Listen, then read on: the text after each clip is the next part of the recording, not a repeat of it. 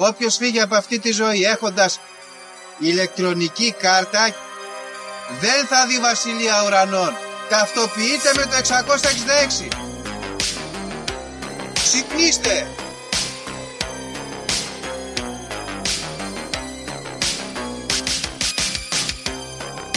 Αν διαβάζεις ας πούμε τα σύμπαντα είναι άπειρα. Εγώ σου λέω είναι 7. Γιατί; Γιατί αυτές ενημερώσουν. Βαριά τη συζήτηση για το αν είναι επίπεδο. Είναι επίπεδο τελείωσε. Και όποιος πιστεύει το αντίθετο δεν το συζητάμε.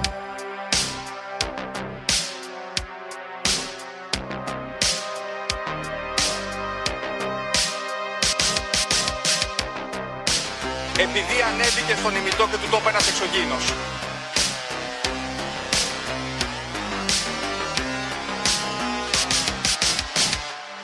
Πραγματική ιστορία κύριε Υπουργέ. Πραγματική ιστορία κύριε Υπουργέ. Πραγματική ιστορία κύριε Υπουργέ.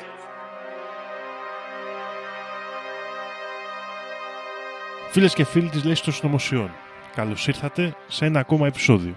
Είμαι ο Δήμος και όπως πάντα μαζί μου ο φίλος μου ο Γιώργος. Γιώργο, τι κάνεις, πώς είσαι σήμερα; Γεια σου Δήμο. Καλά είμαι Δήμο μου. Εδώ, Κυριακούλα, ωραία. Ε, ετοιμάζουμε να πάω για δουλειά. Είναι μια δύσκολη περίοδος. Τα έχουμε πει να μην κουράζουμε άλλο. Απλά ήρθε το καλοκαίρι. Πέρασαν οι κακοκαιρίες εδώ στο Ιόνιο και ε, ήρθαν πάλι ο ήλιος και οι 40 βαθμοί Κελσίου. Έχουμε γίνει τροπικό κλίμα εδώ. Εντάξει, τα έχουμε ξαναπεί. Είναι κρίμα, αλλά αυτό έχουμε. Αυτό θα διαχειριστούμε. Εσύ. Καλά, και εγώ εδώ παραδόξως Αθήνα βρέχει ακόμα.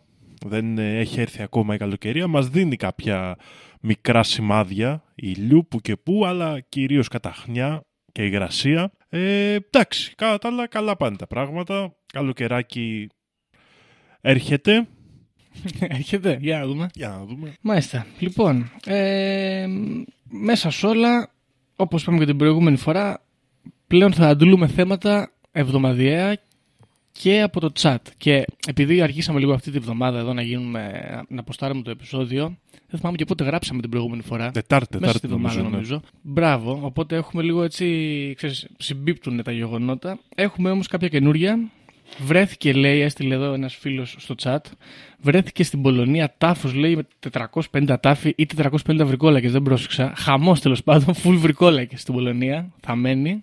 Ε, ύποπτο, Ναι. ύποπτο. Ίσως είχε γίνει κάποια επιδημία βρικολακιάσματος και τους βρήκανε Μμ. και τους καθαρίσανε και τους θάψαν όλους μαζί. Ή ίσως βρήκαμε κάποιας δυναστείας βρικολάκων τον οικογενειακό τάφο. Οι ερευνητές Τον οικογενειακό δεν τάφο. έχουν λες. απαντήσει Αλλά τι ακόμα. οικογένεια είναι αυτή; Βρικολάκων. 450. Πο- Πολύ όμως, πολύ. Τέλος πάντων, εντάξει. Ε, αυτό είναι ένα, ένα ζήτημα που πρέπει να, πρέπει να ζητηθούν εξηγήσεις στο μέλλον. Πιθανότατα να επανέλθουμε. Ένα άλλο που έρχεται από φίλη της κοπέλας που ισχυρίζεται ότι είστε μαζί. Ε, θεάθη εξωγήινος στην Ίσυρο, άκουσα που λέγατε και στο σπίτι πριν από λίγο. Ναι, ναι, ένα ε, αγνώστου ταυτότητος υπτάμενο αντικείμενο με μισό λεπτό να διαβάσω εδώ τι μου έστειλε η φίλη. Με Α, σχή- έχουμε γραπτή μαρτυρία, λες. Ε, Μου έστειλε με ένα προσωπικό μήνυμα. Γιατί αυτό λέγαμε Ναι. και πριν. Το έχουμε γίνει, παιδιά. Μας στέλνουν ό,τι περίεργο δει τώρα κάποιος μας στέλνει σε εμάς. Και είναι ωραίο αυτό. Ένα τεράστιο μακρόστενο εναέριο πράγμα. Τεράστιο, δεν είμαι σίγουρη. Λέει ήταν πολύ κοντά μας. Αθόρυβο. Και όπως καθόμασταν στην αυλή, το βλέπαμε να πετάει και κανένας δεν ήξερε Μμ. τι ήταν. Ύποπτο. Δεν έχουμε Πετάει κάποιο στην αυλή, ας πούμε. είναι πο- οπτικοακουστικό αντικείμενο, οπτικό αφού μας λέει ότι ήταν θόρυβο, αλλά μου είπε ότι κινήθηκε πολύ γρήγορα και δεν μπόρεσε να το καταγράψει. Μμ. Ε, εντάξει, θα δούμε. Υποθέτω ότι η φίλη θα παραμείνει για κάποιες μέρες στην Ίσουρο, οπότε μπορεί να έχουμε περαιτέρω πληροφορίες. Άλλο ενδιαφέρον που έχουμε είναι ότι σε ομιλία του ο πρόεδρος Biden, Joe Biden, Sleepy Joe, ε, μιλούσε για τον έλεγχο των όπλων στην Αμερική και έκλεισε την ομιλία του λέγοντας God save the Queen man και μετά έφυγε, μπερδεύτηκε από πού να φύγει, τέλος πάντων τα κατάφερε, έφυγε και πολλοί λένε, ξέρεις, κοίτα εδώ το ραμολιμέντο, ας πούμε, ο, ο Joe Biden, Sleepy Joe είναι τιμοθάνατος κτλ. Αλλά μήπως και όχι, Αυτό θα έλεγε είναι, κάποιος. αυτό είναι το πρώτο Μήπως. θέμα, γιατί ο Sleepy Joe μπορεί να είναι sleepy, αλλά δεν πρέπει να ξεχνάμε ότι κάποιος τον ελέγχει για να βγαίνει να δίνει ομιλίες. Μμ. Και μήπως είναι κάποιο Μμ. μήνυμα αυτό ότι η Βασίλισσα Ελισάβετ ζει και βασιλεύει ακόμα; Hm. Μήπως του ξέφυγε μέσα στο, έτσι, στο ραμολί που τον έχει πιάσει, του ξέφυγε κάποια πραγματικότητα; Ποιος ξέρει. Και επειδή έχουμε και ένα άλλο ενδιαφέρον που έχει έρθει λέει ο Μπαράκ με την ε, Μισελ Ομπάμα στην, ε, στην Πάρο για διακοπές, στην Στον Αντίπαρο. Tom Hanks, έτσι. Σκέφτηκα εγώ, μήπως στον Tom, Μμμ, έτσι, στον Tom Hanks είπα τα πράγματα αυτά. Γιατί ε, λέγεται στο. Μου τα λέει ξαδέρφη μου εμένα αυτά. Λέγεται λέει στο TikTok ότι ο Tom Hanks ήταν ε, όλη μέρα στα νησιά του Epstein εκεί πέρα και κάνει περίεργα. Τέλος πάντων, επειδή είναι και Έλληνας, αυτός να μην τα κρίνουμε. Το θέμα είναι τώρα, επειδή αναφέραμε την, ε, τον Μπαράκ και τη Μισελ, μήπως ο Κάρολος δεν είναι ο Κάρολος και μήπως είναι γυναίκα ο Κάρολος και μήπως ο Κάρολος είναι η Βασίλισσα μεταμφιεσμένη; Α, Δεν ξέρω, το σκέφτηκα κι αυτό. ναι. Δεν το... Και έχουν φάει τον Κάρολο και έχουν φυτέψει τη Βασίλισσα, ξέρεις, παραμορφωμένη εκεί, την μεταμορφωμένη. Δεν ξέρω. Και δεν το είχα σκεφτεί ποτέ, αλλά μπορεί Όχι να πολύ. στέκει κάπως. Μπορεί να στέκει. Ε, όλα, όλα να περιμένεις, Δήμο. Όλα. Λοιπόν, άλλα νέα. Αυτά είναι τα ευχάριστα νέα. Δεν ξέρω, έχεις κάποιο άλλο νέο; Ε, όχι, κάποιο νομοσιολογικό άλλο τέτοιο δεν έχει πέσει στην αντίληψή μου. Μμ. Έχουμε το, Ωραία. Κοίτα, αυτά λοιπόν είναι τα... το δυστύχημα έτσι της Μεσογείου με νέες αποκαλύψεις. Νομίζω είχαμε μιλήσει και στο προηγούμενο επεισόδιο. Δεν είμαι σίγουρος γι' αυτό. Πολύ... Είχα, είχαμε αναφέρει, αλλά πολύ απ' έξω απ' έξω. Ναι, το... αυτό που φαίνεται ενδιαφέρον σε αυτό το ζήτημα πλέον είναι ότι δεν μιλάμε για ένα ατύχημα τυχαίο του καιρού ή της φύσεως, αλλά ότι προκλήθηκε λόγω της ρημούλκησης της βάρκας από το λιμενικό σε μια προσπάθεια που συχνά αναφέρεται τον τελευταίο καιρό ως pushback, pushback, όπως το λένε; Pushbacks. Ε, οπότε από ό,τι φαίνεται υπάρχουν ευθύνες εδώ πέρα. Αυτό. Η αλήθεια είναι ότι μάλλον υπάρχουν ευθύνες. Δεν είναι ότι πέφτει και από τα σύννεφα κανείς. Έτσι.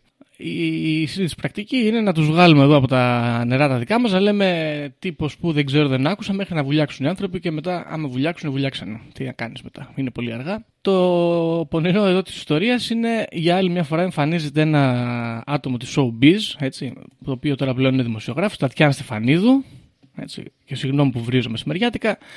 Και λέει ότι έρχονται εδώ και μας παίρνουν τα ΕΚΑΒ, μας παίρνουν τα στενοφόρα και δεν προλαβαίνουμε τώρα, λέει, άμα χτίσει, λέει, ξέρω εγώ, στον πύργο τώρα και χτυπήσεις, δεν έχουμε ασθενοφόρα, έχουν φύγει όλα τα ασθενοφόρα, έχουν πάει στην πύλο να περιθάλπτουν ε, του, τους ξένοι.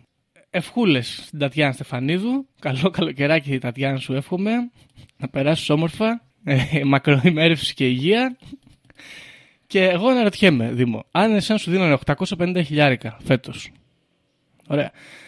Θα έβγαινες στο podcast εδώ που εμείς έχουμε πολύ μικρότερο ακροατήριο από ό,τι έχει ξέρω, το Μέγκα που είναι η Τατιάνα. Θα έβγαινες εδώ να πεις κάτι αντίστοιχο; Τι να σου για 850 χιλιάρικα. Τι να σου πω, δεν έχω βρεθεί στη θέση να το αναλογιστώ. Θα έλεγα όχι, Μμ. αλλά δεν ξέρω κιόλας. Γιατί η Τάτη ως γνωστόν τα έχει αποκαλύψει ο Χίος, έχει ακριβά γούστα.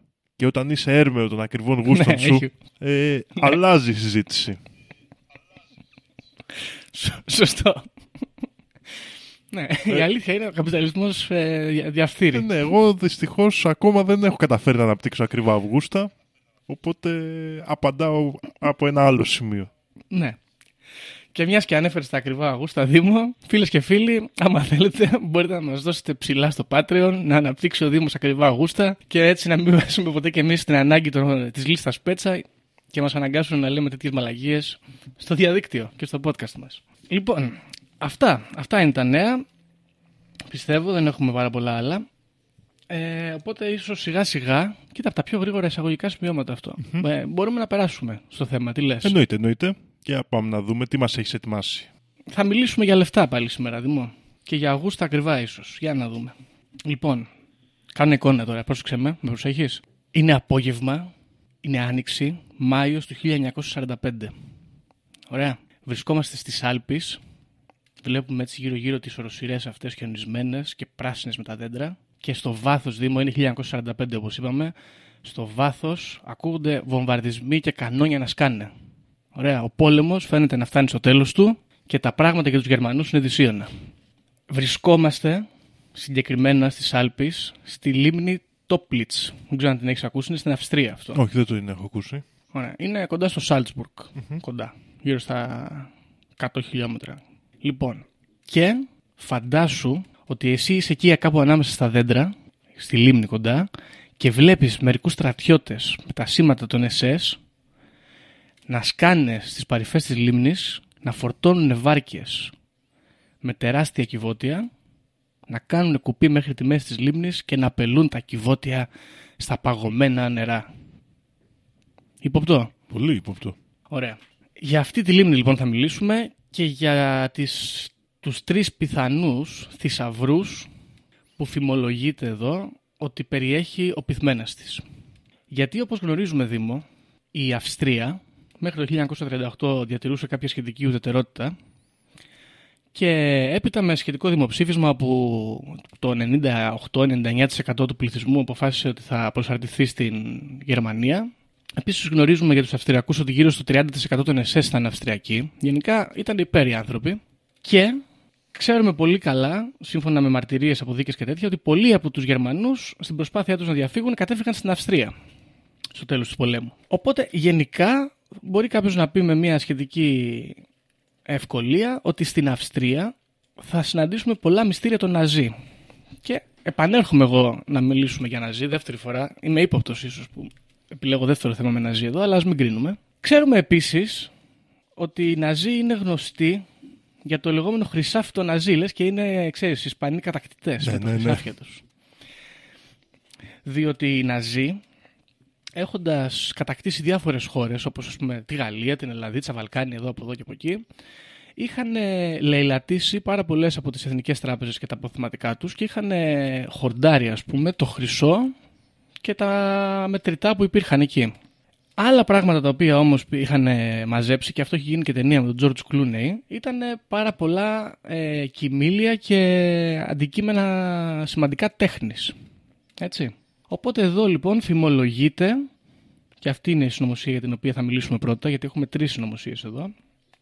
Φημολογείται λοιπόν εδώ ότι οι Ναζί πολλά από τα χρυσάφια και τη μαλφή που είχαν ε, λουτάρει από τις χώρες τα έκρυψαν στις ε, λίμνες της Αυστρίας, των Άλπαιων, σε μια απέλπιτα προσπάθεια είτε να διασώσουν το πλούτο τους έτσι ώστε να επανέλθουν αργότερα, έχοντας κάποιο budget, είτε ως μια απέλπιτα προσπάθεια του προσωπικού του στρατού και της κυβέρνησης, ε, σε, πε- έτσι ώστε σε περίπτωση που ξεφύγουν να πάρουν τα λεφτά και να ζήσουν κάπου αλλού κρυμμένοι ζωάρα πλούσιοι Να όμως. καβατζωθούν, να πάνε Έτσι. στη Βραζιλία, στην Αργεντινή, ε, πιο συχνά Έτσι. στη συγκεκριμένη ιστορία και να.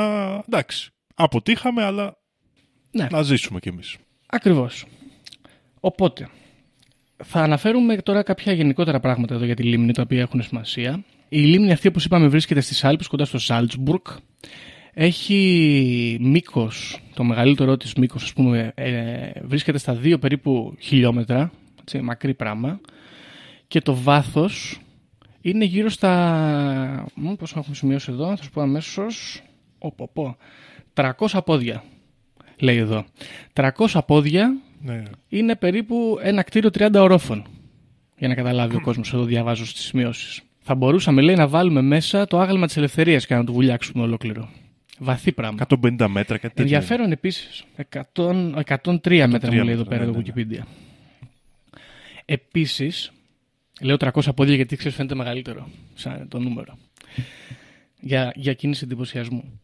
Ε, επίσης ε, ενδιαφέρον έχει ότι αυτή η λίμνη στα νερά της λόγω πι- πιθανών θερμοκρασίας αλλά και σύστασης του νερού έχει πάρα πολύ χαμηλή περιεκτικότητα μικροοργανισμών και σχεδόν καθόλου ε, σύνθετη ζωή, ψάρια και ε, αμφίβια και άλλα τέτοια Είναι πλάσματα. τύπου νεκρή θάλασσα, κάτι τέτοιο, ας πούμε. Μπράβο. Πολύ χαρακτηριστικό επίσης εδώ πέρα είναι ότι τα δέντρα που βρίσκονται γύρω από την περιοχή αυτή της λίμνης όταν ας πούμε μεγαλώνουν αρκετά και λόγω καιρικών συνθήκων μπορεί να τσακιστούν και να πέσουν πέφτουν μέσα στη λίμνη και μπορεί να συντηρηθούν εκεί πέρα για πάρα πολλά χρόνια. Δεν αποσυντίθενται.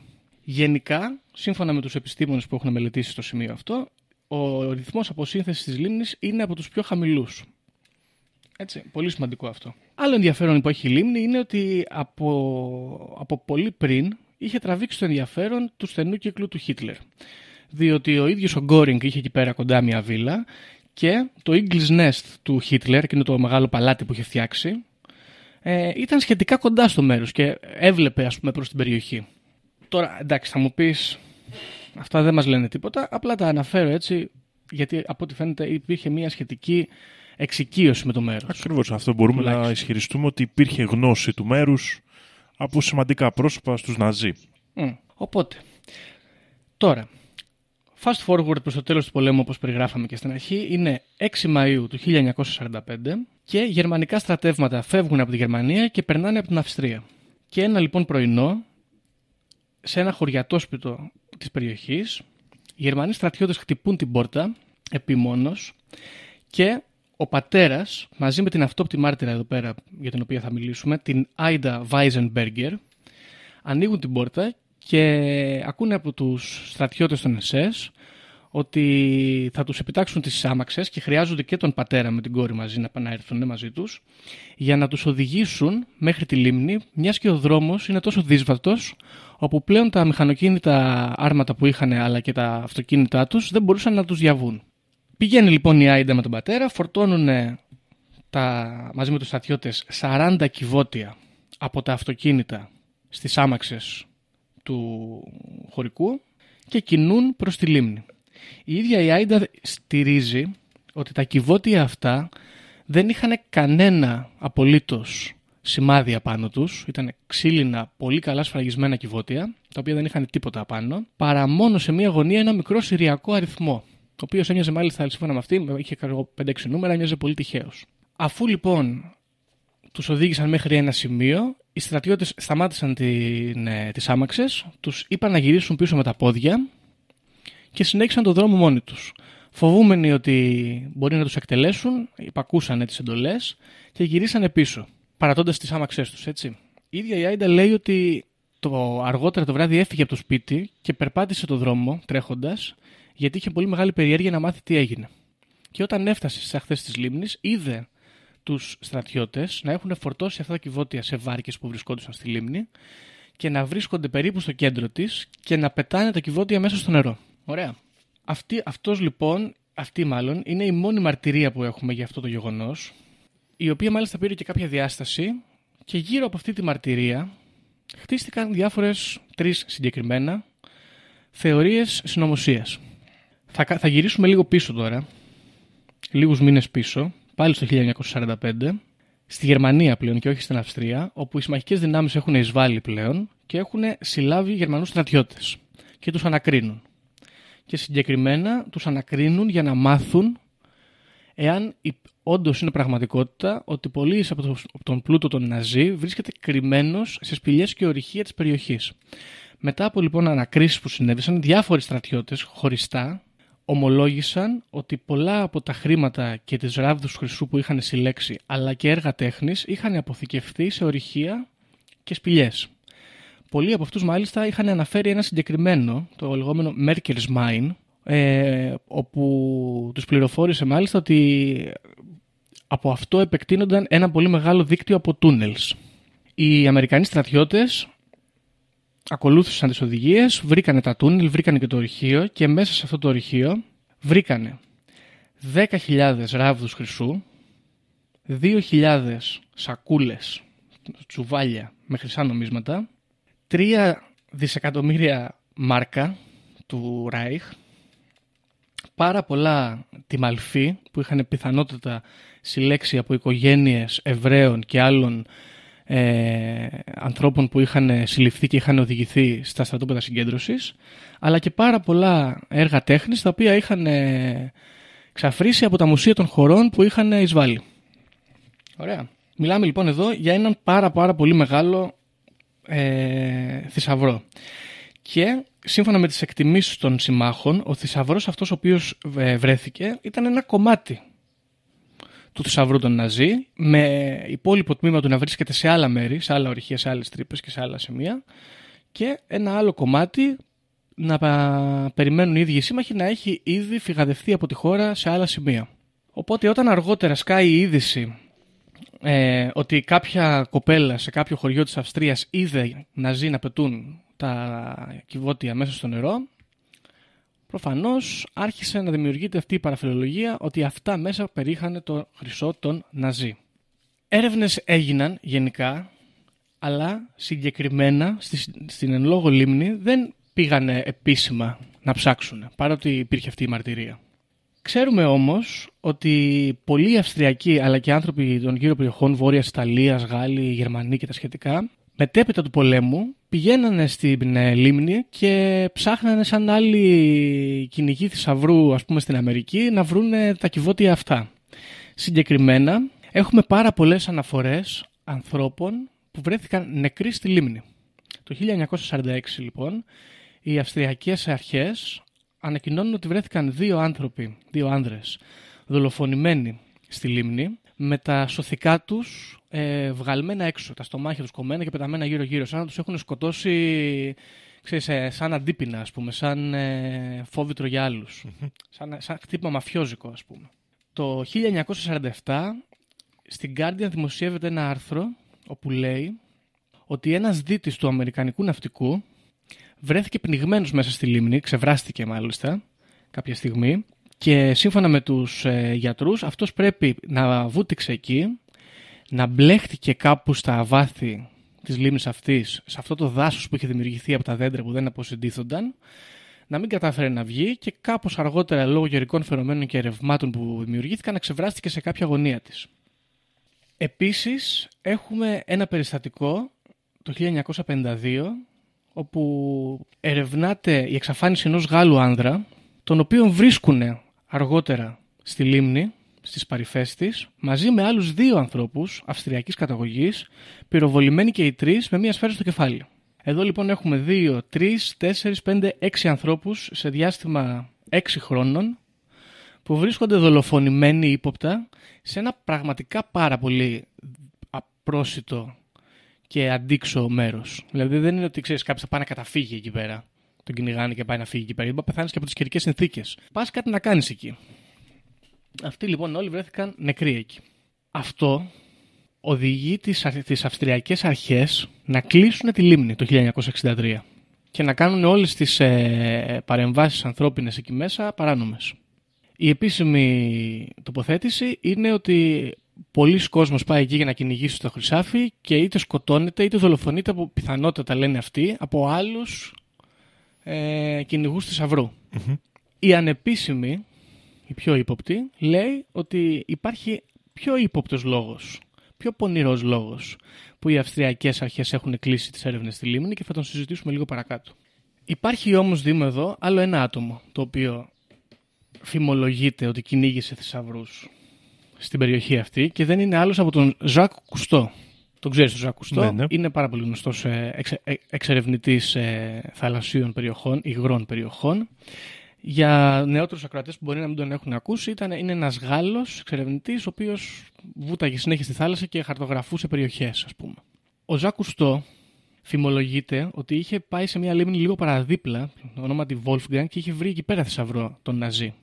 Και στηρίζεται, θα μου πεις τώρα εντάξει αυτό είναι λίγο whatever, αλλά εδώ υπάρχουν κάποια συγκυριακά στοιχεία τα οποία κάνουν λίγο την ιστορία ύποπτη, διότι ο Ζακ Κουστό ήταν λέει, γνωστό μέλος της αντίστασης στη Γαλλία και ήταν πρωτοπόρος στο να φτιάξει, να βοηθήσει μάλλον να φτιαχθούν κάποια ε, εξαρτήματα που χρησιμοποιήθηκαν για τη θάλασσα, όπως ας πούμε εργα- ε, εργαλεία και συστήματα scuba diving, αλλά και κάποια συστήματα φωτογράφησης ε, υποθαλάσσιας. Και έχοντας ας πούμε την ε, τεχνογνωσία και πιθανότατα και τον εξοπλισμό αλλά και ως μέλος της αντίστασης έχοντας πιθανότατα κάποιες πληροφορίες μπορεί να ήταν ε, ε, γνώστης κάποιας τοποθεσίας όπου φυλάχθηκε ο θησαυρός των ε, Ναζί. Και έτσι λοιπόν λένε εδώ πέρα ότι πήγε στη λίμνη Wolfgang που βρίσκεται παραδίπλα και μάζεψε τα χρυσάφια και αν πήγε λέει δίπλα στη λίμνη Wolfgang δεν μας ε, απαγορεύει κανείς να πιστεύουμε ότι μπορεί να πήγε και στη λίμνη Toplitz.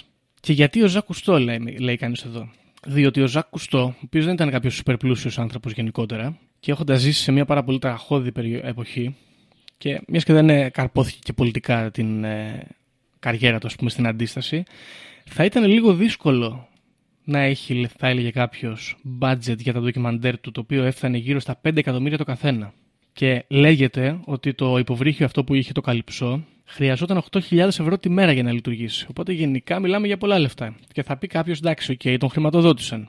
Αλλά μήπως και όχι. Μήπως το βρώμικο χρυσάφι των Ναζί ήταν ε, το budget για να φτιάξει ο Ζακ Κουστώ όλα αυτά τα πολύ όμορφα ντοκιμαντέρ που τον κάνανε γνωστό μέχρι και σήμερα; Καλή κατάληξη εμένα Δεν μου ξέρω. φαίνεται και κάπως ρομαντική ότι πήγε και σήκωσε τα λεφτά από τη λίμνη και με αυτά χρηματοδότησε τα ντοκιμαντέρ του. Δεν, ε, μου φαίνεται μια, Ναι. μια καλή ιστορία αυτή. Ναι, γιατί κοίταξε να δεις, κάπως θα κα- πρέπει να εξαργυρώσεις ας πούμε τον αντιστασιακό σου αγώνα. Ακριβώς, ακριβώς. Η Δαμανάκη έγινε στέλεχος του Πασόκ. Μέτριο, ας πούμε. Ο Ζακ Κουστό έκανε ντοκιμαντέρ καλύτερο. Λοιπόν, αυτές εδώ λοιπόν είναι οι, οι ιστορίες οι οποίες αφορούν το κυνήγι θησαυρού χρυσού τον Ναζί στη λίμνη Τόπλιτς. Έχεις κάποια έτσι παρατήρηση να κάνεις πριν προχωρήσουμε στην επόμενη συνωμοσία; Όχι, όχι, ενδιαφέρον θέμα. Τα περισσότερα σχόλια που έχω, κάνει, που έχω να κάνω είναι συγκεντρωτικά. Οπότε και θα καλό είναι να Ωραία. τα δούμε μετά το τέλος. Αυτό που θέλω να σχολιάσω εδώ είναι Μμμ. ότι ίσως οι δολοφονίες, ε, αυτό που δηλαδή που σκέφτηκα με τις δολοφονίες, είναι μήπως αυτοί που βρέθηκαν δολοφονημένοι είχαν βρει κάτι και ήταν ξεκαθαρίσματα εσωτερικά ομάδων. Α, ναι, possible. Possible, μπορεί. Ωραία. Λοιπόν, αφού θέλουμε να πάμε συγκεντρωτικά, να προχωρήσουμε στο επόμενο. Υπάρχει λοιπόν εδώ, Δήμο μου, άλλη μια άποψη, η οποία λέει ότι στη λίμνη δεν βρίσκονται χρήματα, αλλά βρίσκονται όπλα. Ωραία. Και θα προχωρήσουμε αρκετά μπροστά από το 1945 που έχουμε τις μαρτυρίες της Άιντα Βάιζενμπεργκερ και θα πάμε στο μακρινό 1983 όπου ένας βιολόγος ονόματι Hans Fricker ζητάει άδεια από την ε, αυστριακή κυβέρνηση για να κάνει κάποιες έρευνες στη λίμνη σχετικά με κάποιο είδος σκουλικιού το οποίο αυτός ήθελε να μελετήσει. Ωραία. Ο Χάνς καταφέρνει να πάρει την άδεια και πηγαίνει εκεί, κάνει κάποιες μελέτες και βρίσκει μάλιστα ένα νέο είδος σκουλικιού. Κάνει μια καινούργια κατάταξη. Κατάλληλο νέο. Ωραία. Ένα άλλο πράγμα όμως λέει που λέγεται ότι βρέθηκε στη λίμνη από αυτόν ήταν όπλα. Και συγκεκριμένα διάφορα κυβότια τα οποία περιείχαν πυράβλους και πυρομαχικά. Ρουκέτες για την ακρίβεια. Το 1985, στη Λίμνη, λοιπόν, δύο χρόνια μετά, στη Λίμνη πηγαίνουν δίτες, βουτούν και κάνουν ε, έρευνα και βρίσκουν και αυτοί περισσότερα ε, κυβότια και κάποιες καταπακτές που οδηγούσαν σε ένα μπάνκερ όπου μέσα υπήρχαν αχρησιμοποιητοί πύραυλοι. Συγκεκριμένα, αυτοί ονομάζονταν, λέει, Rustling Cells για τον ε, παραγωγό, ας πούμε, σιδήρους Γερμανίας Rustling, ο οποίος ο, ήταν μέλος, ας πούμε, της φύλλα προσκύμενης στο ναζιστικό κόμμα και παρήγαγε όπλα για αυτούς. Και εδώ λέει υπάρχει μια τρομερή ιστορία που λέει ότι ο Χίτλερ είχε πάθει αιμονή με αυτόν τον άνθρωπο και ονόμαζε τα όπλα με το όνομά του γιατί είχε φαγωθεί να φτιάξει κάποια υπερηχητικά βλήματα με τα οποία ήθελε να βομβαρδίσει τη Γερμανία. Την, ε, συγγνώμη, την Αγγλία. Διότι κατά τους βομβαρδισμούς οι Άγγλοι μπαίνανε μέσα στα μπάνκερ τους και γλιτώνανε, ας πούμε. Και αυτός είχε φαγωθεί, ήθελε να τελειώσει τον πόλεμο πολύ γρήγορα με τους Άγγλους για να λήξει το ζήτημα. Και ήθελε να φτιάξει λοιπόν αυτά, αυτούς τους, αυτά τα βλήματα τα οποία θα τρυπούσαν ε, το έδαφος, θα τρυπούσαν και τα bunkers και θα μπορούσαν αργότερα να τοποθετηθούν και σε όπλα αλλά και σε άρματα μάχης για να μπορούν να καταστρέφουν πολύ πιο εύκολα τα αντίπαλα άρματα μάχης. Μια τεχνολογία ας πούμε λίγα χρόνια μπροστά από την εποχή της. Η τεχνολογία αυτή θα χρησιμοποιούταν, όπως είπαμε, και εκτός από τα bunkers και εναντίον των tanks, αλλά αργότερα θέλουν να το τοποθετήσουν και στα υποβρύχια για να βυθίζουν απευθείας στα πλοία των αντιπάλων. Τα όπλα που βρέθηκαν εκεί ήταν πρωτότυπα. Ήταν, και, και υπήρχαν, λέει, μάλιστα και κάποια χαρτιά από blueprints. Οπότε καταλαβαίνουμε εδώ ότι δεν πρόλαβε ο Χίτλερ να φτιάξει αυτό τον εξοπλισμό που ήθελε. Ευτυχώς κιόλας θα έλεγε κανείς, γιατί πιθανότατα να είχε άλλη τροπή η ιστορία. Γιατί σύμφωνα με τους ε, μηχανικούς, αυτό εδώ το πλάνο θα αφορούσε βλήματα τα οποία ήταν 5 και 6 και 10 χρόνια μπροστά από την εποχή τους. Και εδώ έχει ένα ενδιαφέρον η ιστορία μας, διότι δεν πρόκειται ακριβώς για συνωμοσία το δεύτερο κομμάτι, το δεύτερο σκέλος, αλλά για μια πραγματικότητα. Δηλαδή, όντως βρέθηκαν κάποια λίγα σε σχέση με τα 40 που έλεγε πριν η Άιντα κυβότια, αλλά βρέθηκαν και καταπακτές, ε, όπου όντως οι Ναζί είχαν κρύψει μέσα πράγματα, στην προκειμένη περίπτωση ε, πρωτότυπα όπλων. Αναφέρουμε αυτό το δεύτερο κομμάτι, το οποίο δεν είναι τόσο συνωμοσιολογικό, αλλά περισσότερο ιστορικό, για να το χρησιμοποιήσουμε ως στοιχείο το οποίο στηρίζει εδώ τις διάφορες απόψεις και κυρίως την εμπλοκή των Ναζί με το συγκεκριμένο μέρος και τη συγκεκριμένη λίμνη. Περισσότερο. Τώρα, εάν δεν έχεις κάποιο σχόλιο, να προχωρήσουμε στο τρίτο κομμάτι της συνωμοσίας και για μένα το πιο, το πιο ωραίο. Α πάμε. Λοιπόν, το τρίτο κομμάτι Δήμο έχει να κάνει και αυτό με λεφτά, αλλά έχει να κάνει με λεφτά πιο μερακλίδικα και πιο πονηρά και πιο βιρτουόζικα. Διότι λέγεται εδώ, η ιστορία λέει, ότι ο Χίτλερ είχε μαζί με τον εσωτερικό του κύκλο είχε σκαρφιστεί ένα καινούριο πλάνο για να επιτεθεί στην Αγγλία εκ των έσω και να καταστρέψει τη χώρα αυτή και να τη βγάλει εκτός πολέμου από πάρα πολύ νωρίς. Και όπως και σήμερα εάν θέλεις να επιτεθείς σε μια χώρα εκτός από το να εισβάλλεις, μπορείς να επιτεθείς που αλλού παρά στην οικονομία της. Έτσι. Και τώρα πώς επιτίθεσαι στην οικονομία μιας χώρας, πας της δίνεις δάνεια, τη φορτώνεις, ε, της πουλάς πλυντήρια Siemens, της κάνεις δύο-τρία οικονομικά σκάνδαλα και την καταστρέφεις. Θα μπορούσε ο Χίτλερ να έχει κάνει κάτι τέτοιο πριν ξεκινήσει ο πόλεμος, αλλά όχι κύριε, γιατί είναι αζήτα μερακλείδες. Και τι λέει ο Χίτλερ; Θα στείλω, λέει, εγώ τώρα κατασκόπου στην Αγγλία και θα πάνε στο νομισμα- νομισματοκοπείο να δουν πώς λειτουργούν εκεί τα πράγματα. Ωραία. Και πάνε όντως κάποιοι κατάσκοποι και εισβάλλουν και κλε- παίρνουν κάποιες από τις ιδέες, το πώς λειτουργεί ας πούμε, και πώς τυπώνουν χρήματα οι Άγγλοι. Γυρίζουν πίσω με κάποια χρήματα, με κάποιες λίρες και βάζει ε, μια ομάδα που επικεφαλής ήταν ένας κύριος που τον λέγανε Κρούγκερ, ο οποίος ήταν ένας απαταιώνας, ο οποίος ήταν ε, ουσιαστικά πλαστογράφος, και τους βάζει να αρχίσουν να ανατυπώνουν λίρες. Ωραία. Και καταφέρνουν κάποια στιγμή και βγάζουν ένα πάρα πολύ πιστό αντίτυπο λίρας. Και θα μου πεις εντάξει κύριε ε, Χίτλερ, εντάξει κύριε Χίμλερ, ωραίος κύριο Γκόρινγκ, έχετε ξέρω εγώ 100 λίρες πλαστές. Τι καταφέρατε. Και λέει τότε ο αρχηγός των SS, μας, δεν μας φτάνουν αυτές οι 100 λίρες, μας φτάνουν, δεν μας φτάνουν. Οπότε πάει και παίρνει πάρα πολλούς ε, Εβραίους και Ρωμά από τα στρατόπεδα συγκέντρωσης, τους πηγαίνει σε κάποια υπόγεια εργαστήρια και τους βάζει να δουλεύουν εκεί μέχρι θανάτου. Και μέχρι το 1942, δηλαδή τρία χρόνια, τους βάζει και τυπώνουν λεφτά. Ωραία. Λεφτά. Κάργα λεφτά. Τυπώνανε λεφτά και μάλιστα λέει συγκεκριμένα τυπώσανε 144 εκατομμύρια. Εντάξει, 144 εκατομμύρια λίρες με τα οποία ο Χίτλερ ήθελε να τα διοχετεύσει στο, στην οικονομία της Αγγλίας, να δημιουργήσει πληθωρισμό, να δημιουργήσει πρόβλημα τεράστιο οικονομικό πλαστών χρημάτων, έτσι ώστε να μπλοκάρει την οικονομία των Άγγλων, να την καταστρέψει, να μπλοκάρει την παραγωγή της, την ε, οπλική τη βιομηχανία, να μπλοκάρει το εμπόριό τους με τις σκανδιναβικές χώρες που είχε σκοπό να εισβάλλει και ήταν γειτονικές, να μπλοκάρει το εμπόριό τους με τους Αμερικάνους που φοβόταν ότι θα εισέλθουν στον πόλεμο και αφού τη φέρει τη γονατίσει ας πούμε, τη χώρα αυτή, να εισβάλλει κανονικά έπειτα αφού θα την βομβαρδίζει ας πούμε, και να κάνει περίπατο. Ευτυχώς για όλους μας, ο Χίτλερ δεν πρόλαβε να το κάνει αυτό το πράγμα και κυρίως γιατί ήταν λίγο δύσκολο να, να, να περάσει λαθρέα 144 εκατομμύρια λίρες σε μια χώρα την οποία βομβάρδιζε και είχε πόλεμο μαζί της. Και έτσι δεν προχώρησε το πλάνο. Βέβαια, πολύ ωραία ιδέα, εγώ θα πω αυτή. Θα μπορούσε να πηγαίνει να βομβαρδίζει και να πετάει και λεφτά. να πετάει λεφτά από πάνω, ε. Μαζί με τις βόμβες. Ωραίο. Λοιπόν, πρόσεξε τώρα τι συμβαίνει εδώ, Δήμο. Κάποια από τα χρήματα αυτά, τα 144 εκατομμύρια, διοχετεύθηκαν στην, ε, στην οικονομία της Αγγλίας. Ε, περίπου τα μισά, γύρω στα 70 λέει, ε, ανακαλύφθηκαν μέχρι το 1959 και μάλιστα λέει ήταν τόσο μεγάλος ο αριθμός όπου το κράτος ανακάλεσε όλα τα χαρτονομίσματα των ε, 5 pounds και αναγκάστηκε να ξανατυπώσει καινούρια με διαφορετικό σχέδιο. Γιατί ήταν, εκτός ότι ήταν πάρα πολλά, ήταν και πάρα πολύ καλά. Οπότε δημιουργούταν σοβαρό πρόβλημα. Οπότε σου λέει κάποιος, 70 βρέθηκαν. Τα άλλα 70 πού βρίσκονται; Τα 70 εκατομμύρια λίρες πλαστές. Αυτό λοιπόν είναι άλλο ένα κομμάτι θησαυρού να ζει, το οποίο φημολογείται ότι έχει θαυτεί στη λίμνη ε, Λίπλιτς, ε, Τόπλιτς, συγγνώμη. Αλλά το πιο ενδιαφέρον και πονηρό είναι ότι εκτός από αυτά τα πλαστά χρήματα, οι Ναζί είχαν και άλλον ένα θησαυρό, ο οποίος ήταν τα χαρτιά τα οποία θα οδηγούσαν τις αρχές αμερικανικές και τις μαχικές εν τέλει στο να ανακαλύψουν τους μυστικούς λογαριασμούς των Ναζί στις ελβετικές τράπεζες. Διότι η Ελβετία έπαιξε μια πάρα πολύ ωραία μπαλίτσα.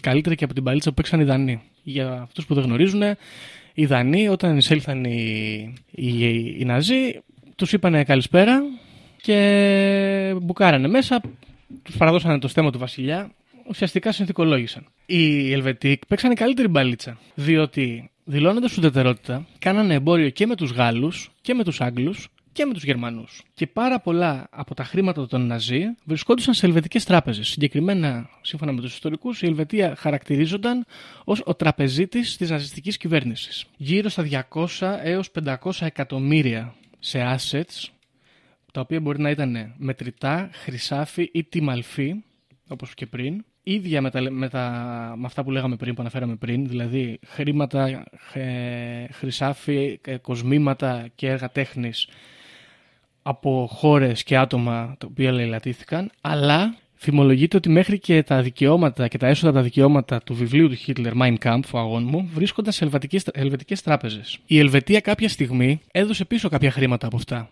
γύρω στα 60 εκατομμύρια. Λίγα. Τα υπόλοιπα δεν γνωρίζουμε που βρίσκονται και δεν μπορούμε να μάθουμε που βρίσκονται, διότι, όπως καταλαβαίνουμε, έπρεπε να υπάρχει ένα. να υπάρχει κάπου καταγεγραμμένο ένα σύστημα το οποίο θα οδηγούσε στους λογαριασμούς αυτούς. Και οι ελβετικές τράπεζες προφανώς δεν αποκαλύπταν τα στοιχεία τους. Τουλάχιστον όχι όλα. Γνωστοί οι Ελβετοί ως του τσέκια του τραπεζικού συστήματος κάνουν αυτή τη δουλειά από τότε. Οπότε φημολογείται λοιπόν ότι μέσα στην ε, λίμνη αυτή βρίσκονται μέσα σε αυτά τα κυβότια τα έγγραφα με τα στοιχεία των τραπεζικών λογαριασμών. Και εδώ έχει ένα ενδιαφέρον, διότι όντως έγιναν έρευνες στην περιοχή και πήγανε διάφορα υποβρύχια με σόνερς κτλ. Καταγράψαν όλη την περιοχή, τη σκανάρανε ολόκληρη και βρέθηκαν κυβότια τα οποία μάλιστα δεν ξέρω με ποια ακριβώς το τεχνολογία, αλλά διαβάζω εδώ ότι καταλάβανε ότι μέσα υπήρχε κάποιο υλικό φτιαγμένο από χαρτί και θεώρησαν ότι μπορεί να είναι τα έγγραφα αυτά. Αλλά δυστυχώς λίγα κυβότια τα οποία ανασύρθηκαν από την λίμνη εμπεριείχαν μέσα κάποια από τα πλαστά χρήματα τα οποία είχαν τυπώσει οι Ναζί. Okay. Δεν βρήκαμε τους τραπεζικούς λογαριασμούς, αλλά ενδιαφέρον εδώ έχει το γεγονός ότι αν αθροίσουμε τα κυβότια των περιπτώσεων εδώ που έχουμε αναφέρει, δεν φτάνουμε τα 40. Οπότε παραμένει η ελπίδα ότι μέσα σε αυτή τη λίμνη υπάρχει αυτός ο κρυμμένος θησαυρός είτε χρυσού είτε ακόμα πιο ωραίο εγγράφων που οδηγούν σε τραπεζικούς ελβετικούς λογαριασμούς με πολλά αγκαφρά. Λοιπόν, αυτή είναι η ιστορία. Ενδιαφέρον εδώ έχει τελευταίο να σου πω είναι ότι η λίμνη αυτή ε, κλείνει όπως είπαμε η έρευνα απαγορεύεται το 1963, ανοίγει αρκετά 80 το 1983 και οι έρευνες αυτές για τα κυβότια αυτά με, τις, με τους τραπεζικούς λογαριασμούς γίνονται μετά το 83. Ωραία. Ενώ ας πούμε οι αποζημιώσεις των ελβετικών τραπεζών γίνονται και όλη αυτή η διαδικασία για τις, για, με την Ελβετία γίνεται νωρίτερα. Και όλες αυτές η έρευνα και τα χαρτιά αυτά γίνεται από πολύ Και φυσικά εδώ ο νομοσιολογικό χώρος λέει ότι το, το ελβετικό κράτος γνώριζε, ήξερε πάρα πολύ καλά τι γινόταν εκεί και είχε όλο το χρόνο, μια εικοσαετία περίπου, να κάνει τις δικές του μυστικές έρευνες, να ανασύρει μέσα από τη λίμνη τα κυβότια αυτά και έτσι να σβήσει και να θάψει το ζήτημα. Ναι. Λοιπόν, αυτή είναι η συνωμοσία Δήμο μου. Το θέμα των ε, κοιμόμενων λογαριασμών ξεκινώντας από την Ελβετία ε, και πηγαίνοντας μετά και σε άλλες χώρες, γιατί θέλω να σχολιάσω κάτι εδώ, αλλά ξεκινώντας από την Ελβετία, είναι πραγματικότητα, δεν είναι συνωμοσία, γιατί αποκαλύφθηκε ε, στην παγκόσμια συζήτηση, τέλος πάντων με πίεση από τις εβραϊκές οργανώσεις, ότι εγώ έχω ένα άλλο στοιχείο μπροστά μου που λέει τουλάχιστον 3 έως 4 δισεκατομμύριων δολαρίων καταβλήθηκαν από τέτοιους παγκοσμίως, από τέτοιους λογαριασμούς της Ελβετίας προς εβραϊκές οργανώσεις. Ε, άρα αυτό δεν είναι ah. συνωμοσία, είναι πραγματικότητα. Mm. Ε, Και το έχουν, δηλαδή το, και οι Ελβετοί αναγκάστηκαν, οι Ελβετοί τραπεζίτες αναγκάστηκαν να το παραδεχτούν ε, κάποια στιγμή. Ε, ταυτόχρονα όμως υπάρχει ένα άλλο πονηρό στοιχείο σε αυτό το θέμα, Γιώργο, το οποίο είναι ότι οι Γερμανοί για να έχουν τη συνεργασία των τοπικών δυνάμεων στις χώρες που κατακτούσαν, εκχωρούσαν μέρος του χρυσού των Εβραίων στις χώρες. Okay. Οπότε και αυτός ο χρυσός έχει διάφορα μυστήρια και δεν έχει αποκατασταθεί και δεν ξέρουμε βέβαια κιόλας αν οι εκτιμήσεις των ε, Εβραίων είναι αληθείς. Εγώ για την Ελλάδα συγκεκριμένα που έχω διαβάσει, αρχικά να πούμε ένα ενδιαφέρον εδώ πέρα ότι της Ελλάδας ήταν η μόνη χώρα που κατακτήθηκε από τους Ναζί, της οποίας δεν καταλάβαν τον κρατικό χρυσό. Γιατί καταφέρανε οι Έλληνες και τον διώξανε στην Αφρική. Αρχικά στην Αίγυπτο και στη συνέχεια στην Νότια Αφρική, όπου έγιναν ράβδοι και Μαζί με την κυβέρνηση.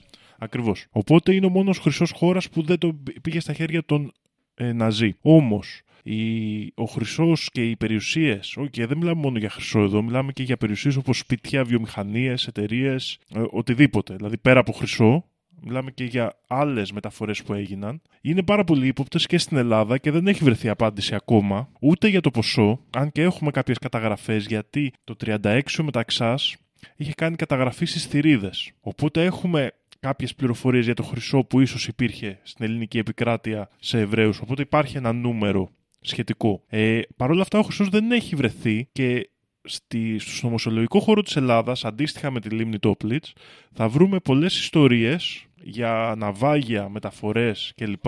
και ανθρώπους που ψάχνουν εδώ και σήμερα για να βρουν ε, τέτοιους θησαυρούς. Ε, συγκεκριμένα, εγώ έχω ακούσει πολύ συχνά για ένα μέρος ε, στα τρελά νερά δηλαδή εκεί στο σημείο ανάμεσα στη στερεά Ελλάδα και Εύβοια, όπου συνέβη κάποιο γνωστό ναυάγιο, τουλάχιστον στους κυνηγούς θησαυρών που πηγαίνουν και είχε να κάνει με μεταφορά χρυσού και τέτοιων πραγμάτων. Μια άλλη περίπτωση έχει να κάνει με την Πολιανή, κάτω στο νομό Μεσσηνίας, όπου εκεί από διάφορους ανθρώπους έχω ακούσει ότι έχουν βρει λύρες.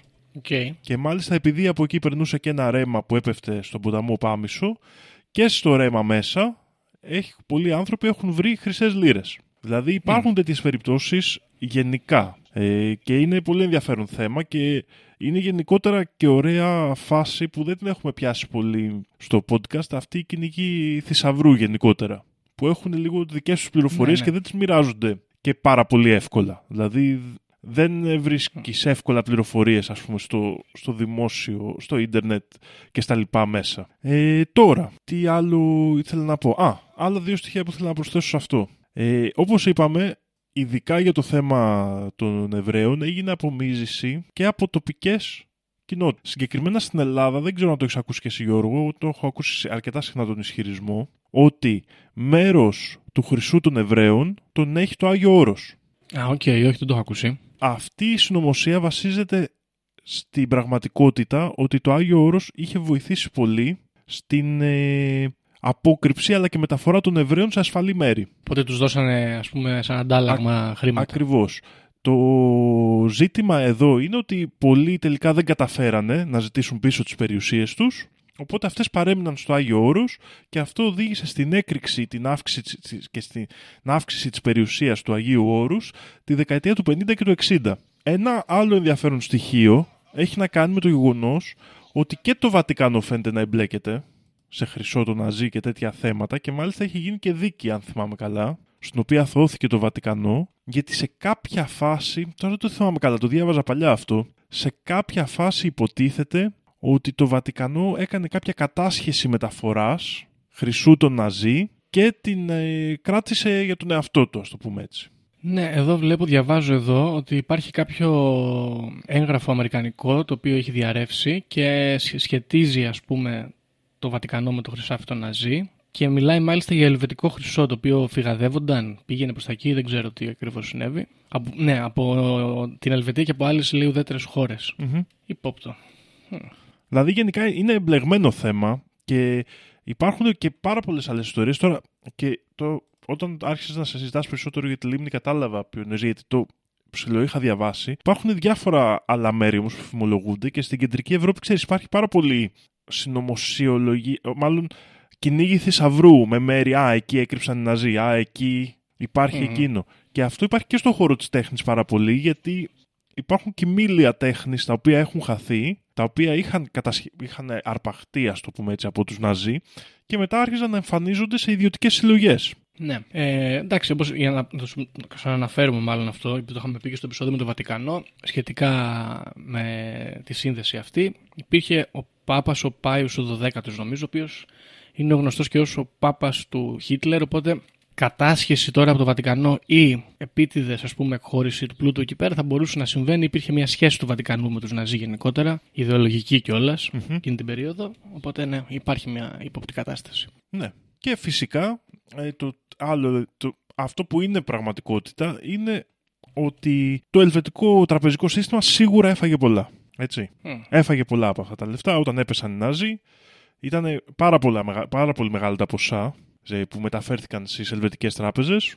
Οπότε αυτοί γίνανε τότε, μπορούμε να πούμε. Ε, καλά είναι. Εννοείται. Γενικά αυτό είναι ένα δίδαγμα ο δεύτερος παγκόσμιος πόλεμος, ότι η ουδετερότητα, άμα την καταφέρνεις, γιατί δεν πετυχαίνει και πάντοτε, είναι η χρυσή συνταγή για να βγεις νικητής μέσα από ένα πόλεμο που συμβαίνει εκεί γύρω. Εμείς δεν τα έχουμε πολύ καταφέρει αυτό, αλλά δεν πειράζει. Να τα παίρνεις από παντού. Αυτό, είναι, αυτό διδάσκουν οι Ελβετοί στη σύγχρονη ιστορία. αυτό. από 10 μεριές. Ναι. Λοιπόν, ε, κάτσε να δω αν έχω ξεχάσει κάτι άλλο. Α, ναι, αυτό εδώ το στοιχείο μόνο έχω ξεχάσει να πω ότι το- η έρευνα αυτή για τα, τα έγγραφα αυτά που θα οδηγούσαν στους τραπεζικούς λογαριασμούς γίνεται το 1999 από έναν άνθρωπο που λέγεται Σιμών Βίζεντολ, ο οποίος με ένα υποβρύχιο ε, μονοθέσιο έκανε την έρευνά του εκεί πέρα.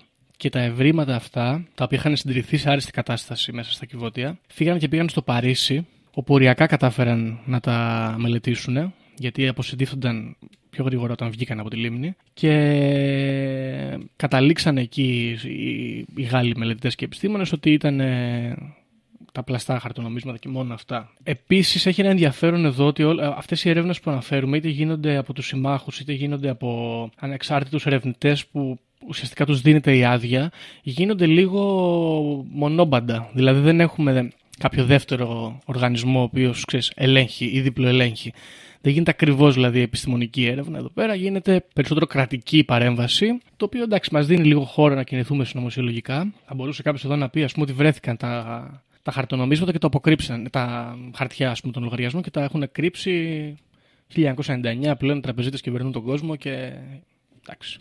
Δεν χρειάζεται να το σκάβουμε το θέμα και να δίνουμε αποζημιώσεις οικογένειες Εβραίων. Εντάξει, και εκεί είναι ύποπτο το θέμα, Γιώργο. Γιατί υπάρχουν κάποιες άλλες συνωμοσίες ενδοεβραϊκές ότι οι οργανώσεις τελικά που πήραν ε, τα χρήματα δεν ήταν οι ίδιες οικογένειες. Ε, και αυτό είναι ένα ύποπτο σημείο. Ναι, ναι, OK, okay, okay. Possible. Καλά, γενικά εντάξει, εδώ χωρίς να είμαι πολύ ε, ενημερωμένος, ε, μου έχει δημιουργηθεί αυτή η εντύπωση ότι αυτό, η δημιουργία του κράτους του Ισραήλ και όλων αυτών των ε, οργανώσεων, των μυστικών ή και όχι και των ιδρυμάτων που ήταν προς αποκατάσταση ας πούμε της, ε, των εβραϊκών κοινοτήτων λειτουργήσαν περισσότερο σιωνιστικά ας πούμε και σε κρατικό επίπεδο παρά προς όφελος των ανθρώπων αυτών και ιστορικά εν τέλει. Νομίζω ότι αυτό σαν, έτσι, σαν, σαν αίσθημα είναι ψηλό ασφαλές να το έχει κάποιος, τουλάχιστον σαν αίσθημα. Ένα άλλο ενδιαφέρον ε, στοιχείο εδώ, πιο πολύ ιστορικό και όχι τόσο νομοσιολογικό, αλλά ίσως έχει κάποια σημασία, είναι το γεγονός πως το, οι Ναζί πήραν το χρυσό από τόσες χώρες που αυτό οδήγησε στο τέλος ας πούμε του αντιπροσωπευτικού χρήματος όπως λέμε. Δηλαδή άρχισε με αυτή την πρακτική και μετά το τέλος του Δεύτερου Παγκοσμίου Πολέμου να αρχίζει να εγκαθίσταται το νέο σύστημα χρήματος του οποίου η αξία του καθορίζεται πιο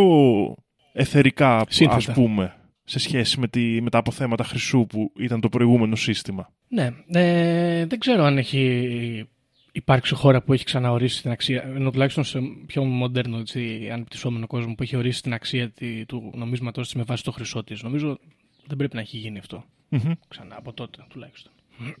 Μάλιστα. Λοιπόν, αυτή είναι η ιστορία Δήμο σύντομη με ένα τρίπτυχο εδώ πέρα συνωμοσιών όπου κάποιες έτσι επιβεβαιώνονται Κάποιες επιβεβαιώνονται παράπλευρα, κάποιες καθόλου, μόνο με στοιχεία και πιο συνωμοσιολογικά, όπως το χρυσάφι. Κάποιες δεν επιβεβαιώνονται καθόλου, όπως είναι τα έγγραφα. Και κάποιες επιβεβαιώνονται μερικώς, όπως τα πλαστά νομίσματα και, τα... και ο οπλισμός. Εντάξει, επίσης, για την ιστορία, έχει βρεθεί και ένα αεροπλάνο μες στη λίμνη, το οποίο είχε πέσει κατά τη διάρκεια του πολέμου, σε καλή κατάσταση κιόλας. Και αυτό. Αυτή, αυτή είναι η ιστορία της λίμνης Τόπλιτ. Είναι ένα από τα πολλά μέρη τα οποία μπλέκονται στην, ε, στο αφήγημα αυτού του κρυμμένου σταυρού των Ναζί.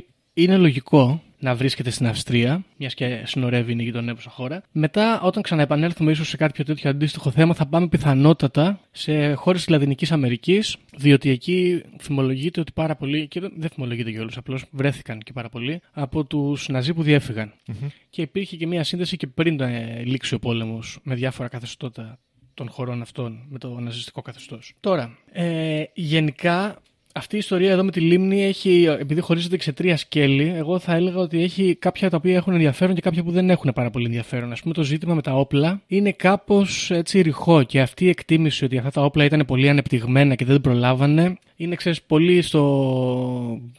στο... Ξέρεις, δεν το πολύ πιστεύω, ρε παιδάκι μου. Ε, είναι εύκολο αφήγημα να πεις Α, βρήκαμε κάτι blueprint τώρα εδώ που θα αλλάζανε τη ροή τη ιστορία. Κοίτα, αυτά είναι και λίγο η φαντασία του μέλλοντος, γιατί καλά είναι τα σχέδια, αλλά πριν φτιαχτεί κάτι, ποτέ δεν είναι καλό.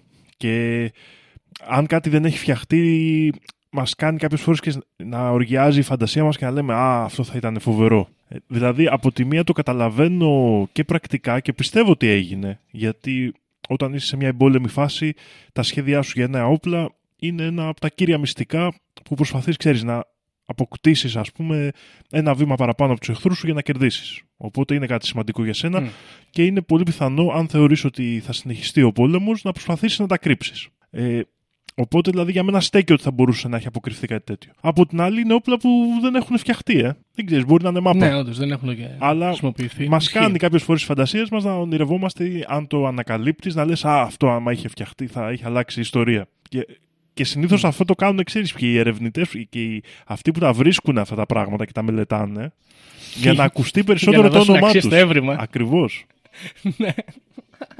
Πονηρό. Ναι, που λες εντάξει, αυτό με τα όπλα είναι λίγο ντεμή η ιστορία. Η ιστορία εδώ με τα πλαστά ε, είναι ωραίο γιατί επιβεβαιώνεται. Ξέρεις, άμα δεν είχαμε βρει αυτά τα χρήματα, δεν θα είχαμε το- έτσι τόσο τεκμηριωμένη άποψη για το πόσο έντονο ήταν το πλάνο του Χίτλερ να καταστρέψει την οικονομία της Αγγλίας. Το οποίο γενικά πλάνο εμένα μου άρεσε πάρα πολύ.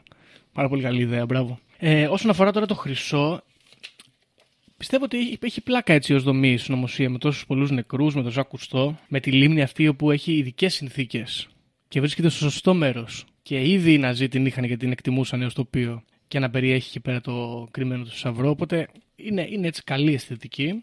Ε, πιστεύω γενικά ότι ναι, ήρθε η ώρα κάποια στιγμή να ασχοληθούμε περισσότερο με κυνήγι θησαυρού και με πιο σύνθετες ιστορίες. Να μην είναι τόσο κομμάτια-κομμάτια, με πιο εμπεριστατωμένα πράγματα ενός ανθρώπου για ένα θησαυρό. Οπότε ίσως πρέπει να το κοιτάξουμε λιγάκι αυτό στο μέλλον. Αλλά ναι, αυτή ήταν η ιστορία της ε, λίμνης Τόπλιτ Ναι, ναι, ναι. της Αυστρίας. Όχι, ενδιαφέρον δεν θέμα. ξέρω, έχεις κάποιο. Και Ναι. Πολύ ενδιαφέρον και το, συνο- το, η συνολικότερη, ας το πούμε έτσι, συνωμοσία του Χρυσού των Ναζί. Ε, πιστεύω ότι είναι ωραίες ιστορίες καμιά φορά αυτές γιατί φτιάχνονται από επίδοξους θησαυροκυνηγούς και άλλους τέτοιους τυχοδιώκτες και αυτοί κάνουν καλές ιστορίες γιατί προσπαθούν να κρύβουν κιόλα, τα λένε και κρυπτικά, τα λένε και έτσι. Πιστεύω όμως ότι έχουν μπει τα κράτη και τα έχουν βρει προηγουμένως. Δυστυχώς έτσι πιστεύω. Τα έχουν μαζέψει, λες. Ναι, ναι, ναι. Ναι, και τώρα όσο το, σκεφ... όσο το συζητούσαμε και όσο το διάβαζα και όσο έβλεπα για έργα τέχνης, σκεφτόμουν ότι και στη χώρα μας κάποιος πιθανόν, όπως έλεγες πριν, ξέρεις, που δώσανε πράγματα στις τοπικές αρχές για να, σα... συ- ξέρεις, να... να βοηθήσουν ας πούμε, και να συνεργαστούν. Σκέφτομαι ότι πιθανόν συγκεκριμένος άνθρωπος που κατάγεται από την Κρήτη με μεγάλο γενολογικό δέντρο και που φημολογείται ότι έχει πολλά έργα τέχνης, θα μπορούσε, ξέρεις, πέφτει στην κατηγορία. Possible. Μμ. Δεν, δεν ξέρω και παίρνω αποστάσεις Είπε από αυτό, κάποια είπε τέτοια αυτό. άποψη. Αλλά ξέρεις, δεν ξέρω αν το έχω ξανακούσει ή άμα ας πούμε, μου ήρθε έτσι η σύνδεση από μόνη της. Δεν ξέρω, δεν θυμάμαι. Υπόπτω, ναι. Ωραία. Λοιπόν, αυτό είναι. Δεν ξέρω, έχεις κάποιο άλλο, κάτι άλλο να προσθέσεις; Όχι. Αυτό είναι το ζήτημα. Πολύ χρυσό έχει μεταφερθεί. Ε, δεν ξέρεις ποτέ. Δεν ξέρεις. Κάργα λεφτά. Κάργα λεφτά. Πρόκειται εδώ για ένα πονηρό και όλα έτσι μια πονηρή αναδιανομή πλούτου, άμα το σκεφτείς. Διότι πόσα τη μαλφή περιουσίες και χρήματα ρευστό απλών ανθρώπων και οικογενειών μαζεύτηκαν από τους Ναζί και τελικά μοιράστηκαν σε 10, σε 10 μεριές. Σε τράπεζες, σε δοσύλλογους, στους ίδιους τους Ναζί.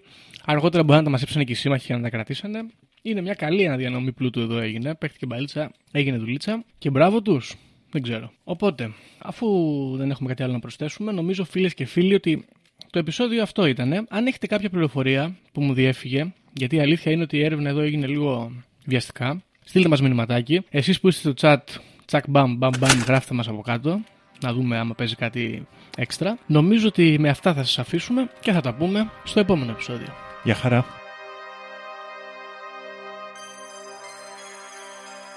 Όποιος φύγει από αυτή τη ζωή έχοντας ηλεκτρονική κάρτα δεν θα δει βασιλεία ουρανών. Ταυτοποιείτε με το 666. Ξυπνήστε!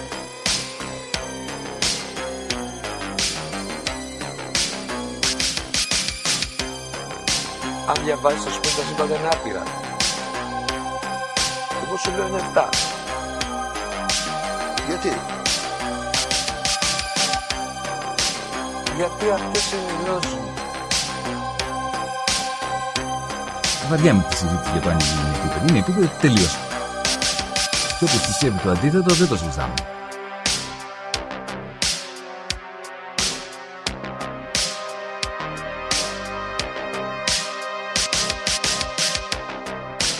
Επειδή ανέβηκε στον ημιτό και του τόπου ένας εξωγήινος.